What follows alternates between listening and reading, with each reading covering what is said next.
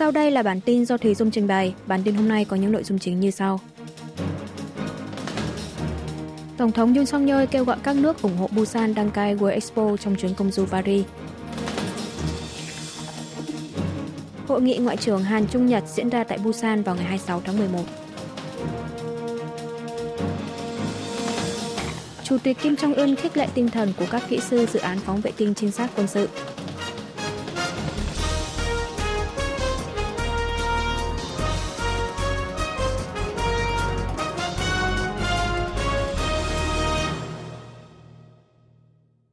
Tổng thống Yoon song yeol kêu gọi các nước ủng hộ Busan đăng cai World Expo trong chuyến công du Paris. Sau khi kết thúc chuyến thăm cấp nhà nước Anh, Tổng thống Hàn Quốc Yoon song yeol ngày 23 tháng 11 giờ địa phương đã tới Paris, Pháp, dự tiệc tối với đại diện các nước thành viên tổ chức triển lãm quốc tế. Tổng thống cho biết Hàn Quốc có ý định đăng cai triển lãm thế giới World Expo 2030 tại thành phố Busan để đóng góp trách nhiệm đối với cộng đồng quốc tế, kêu gọi sự ủng hộ của các nước. Ông Yun giới thiệu Hàn Quốc đã viết nên lịch sử tăng trưởng và sự thăng hoa về văn hóa nhờ đầu tư vào giáo dục và bồi dưỡng khoa học. Những kinh nghiệm này là hoàn toàn có thể thực hiện được ở bất cứ nơi nào khác trên thế giới. Tổng thống khẳng định triển lãm thế giới 2030 tại Busan sẽ cung cấp một nền tảng đoàn kết để các nước chia sẻ những kinh nghiệm mình có và sẽ là một triển lãm văn hóa, trong đó tất cả các nước tham gia đều có thể quảng bá về văn hóa và truyền thống của mình. Lãnh đạo Hàn Quốc cũng hy vọng có thể gặp lại đại diện các nước tại World Expo ở Busan, một sự kiện có gói hỗ trợ cao kỷ lục. Tham dự tiệc tối cùng ngày, ngoài quan chức chính phủ Hàn Quốc cùng đoàn đại diện các nước còn có các lãnh đạo của các tập đoàn lớn Hàn Quốc như hãng điện tử Samsung, ô tô Hyundai, LG, Lotte để cùng chung sức kêu gọi sự ủng hộ cho thành phố Busan. Hội nghị Ngoại trưởng Hàn Trung Nhật diễn ra tại Busan vào ngày 26 tháng 11. Bộ Ngoại giao Hàn Quốc ngày 24 tháng 11 thông báo Hội nghị Bộ trưởng Ngoại giao Hàn Trung Nhật lần thứ 10 sẽ diễn ra tại thành phố Busan vào ngày 26 tháng 11 tới.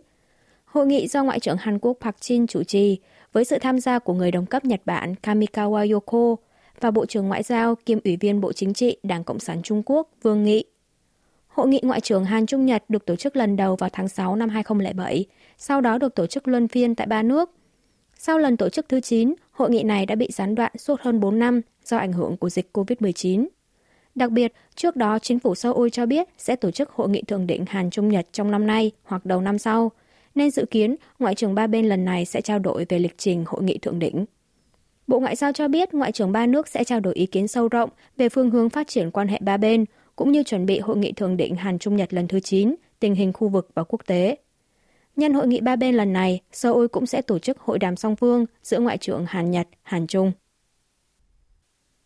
Chủ tịch Kim Jong-un khích lệ tinh thần các kỹ sư của dự án phóng vệ tinh trinh sát quân sự. Hãng thông tấn Trung ương Triều Tiên KCNA ngày 24 tháng 11 đưa tin, Chủ tịch Ủy ban Quốc vụ Kim Jong-un một ngày trước đã tới thăm Tổng cục Công nghệ Hàng không Vũ trụ Quốc gia, động viên và khích lệ tinh thần các cán bộ, nhà khoa học và kỹ sư vì góp phần vào thành công vụ phóng tên lửa đẩy cho Lima 1, cho vệ tinh trinh sát quân sự Malikyong 1 hôm 21 tháng 11. Nhà lãnh đạo Kim nhấn mạnh vụ phóng vệ tinh trinh sát thuộc quyền phòng thủ chính đáng của Bắc Triều Tiên. Thành công của vụ phóng đã giúp nâng cao vượt bậc năng lực răn đe chiến tranh cho quân đội miền Bắc. Chủ tịch Kim Jong-un khích lệ các kỹ sư tiếp tục phát huy để hoàn thành mục tiêu xây dựng năng lực trinh sát hàng không vũ trụ, chuẩn bị cho vụ phóng vệ tinh trinh sát tiếp theo. Con gái ông Kim Jong-un là Kim Chu-e cũng đi cùng cha mình trong chuyến thăm này, chụp ảnh lưu niệm cùng các cán bộ, nhà khoa học, kỹ sư của Tổng cục Công nghệ Hàng không Vũ trụ Quốc gia – miền Bắc còn tổ chức tiệc mừng chính phủ để chúc mừng vụ phóng thành công vệ tinh trinh sát. Thủ tướng Kim Dok-hun đã có bài phát biểu chúc mừng, nhấn mạnh thành công của vụ phóng vệ tinh trinh sát lần này đã mở ra một cục diện mới trong hành trình hoạt động quân sự của quân đội. Giờ đây, sức mạnh của quân đội miền Bắc với năng lực tấn công toàn trái đất đã được nâng lên tầm cỡ mạnh nhất thế giới. Seoul đã giải thích đầy đủ với các nước liên quan về việc đình chỉ một phần thỏa thuận quân sự liên triều. Một quan chức Bộ Ngoại giao trong buổi họp báo ngày 23 tháng 11 cho biết, dù không thể tiết lộ chính xác thời điểm cụ thể, nhưng chính phủ Hàn Quốc đã giải thích đầy đủ cho các nước liên quan như Mỹ, Nhật Bản, Trung Quốc và Nga, thông qua các kênh ngoại giao, về lập trường và lý do đình chỉ hiệu lực của một số điều khoản trong thỏa thuận quân sự liên triều 19 tháng 9 năm 2018. Trước đó, Seoul đã chia sẻ ý kiến với Washington về thỏa thuận quân sự 19 tháng 9 tại Hội nghị Ngoại trưởng Hàn Mỹ vào ngày 9 tháng 11 và Hội nghị tư vấn an ninh Hàn Mỹ hôm 13 tháng 11. Có phỏng đoán cho rằng trong quá trình này, Hàn Quốc đã truyền đạt về lập trường cần thiết phải đình chỉ một phần hiệu lực thỏa thuận quân sự liên triều nếu miền Bắc phóng vệ tinh trinh sát quân sự. Được biết, Seoul cũng đã giải thích lập trường tương tự với Moscow và Bắc Kinh. Tuy nhiên, gần đây, người phát ngôn Bộ Ngoại giao Nga Maria Chaharova đã phản ứng gay gắt cho rằng chính phủ Hàn Quốc quyết định đình chỉ thỏa thuận quân sự liên triều như một biện pháp trả đũa. Seoul chắc chắn sẽ phải hối tiếc vì điều này. Trung Quốc thì đưa ra quan điểm chung là các bên phải giữ bình tĩnh và tự kiềm chế. Mặt khác, trường đoàn đàm phán hạt nhân Kim Cân đã tổ chức hội nghị bàn tròn trong hai ngày 22 và 23 tháng 11, mời 50 nhân sự ngoại giao nước ngoài lưu trú tại Hàn Quốc để giải thích tình hình gần đây trên bán đảo Hàn Quốc, cũng như bối cảnh dẫn đến việc đình chỉ một phần của thỏa thuận quân sự ngày 19 tháng 9. Tổng tham mưu trưởng Hải quân Hàn Mỹ thảo luận phương án tăng cường hợp tác quân sự. Tổng tham mưu trưởng Hải quân Hàn Quốc Yang Yong-mo ngày 24 tháng 11 đã có buổi tiếp người đồng cấp Mỹ Lisa Franchetti đang trong chuyến thăm Hàn Quốc đầu tiên kể từ sau khi nhậm chức, thảo luận về phương án hợp tác song phương. Cuộc gặp được diễn ra trên tàu sân bay hạt nhân Kai Vinson hiện đang neo đậu tại căn cứ tác chiến Busan. Ông Yang chỉ ra rằng mối uy hiếp hạt nhân tên lửa Bắc Triều Tiên đang dâng cao, đề xuất hải quân hai nước Hàn Mỹ hợp tác chặt chẽ hơn nữa để đẩy cao trạng thái phòng thủ liên quân. Bà Lisa Franchetti thăm Hàn Quốc trong vòng 2 ngày, 23 và 24 tháng 11. Chuyến thăm nhằm củng cố trạng thái phòng thủ liên quân Hàn Mỹ, khích lệ Bộ Tư lệnh Hải quân Mỹ đóng tại Hàn Quốc. Tổng tham mưu trưởng Franchetti từng có 2 năm giữ chức Tư lệnh Hải quân Mỹ tại Hàn Quốc từ năm 2013,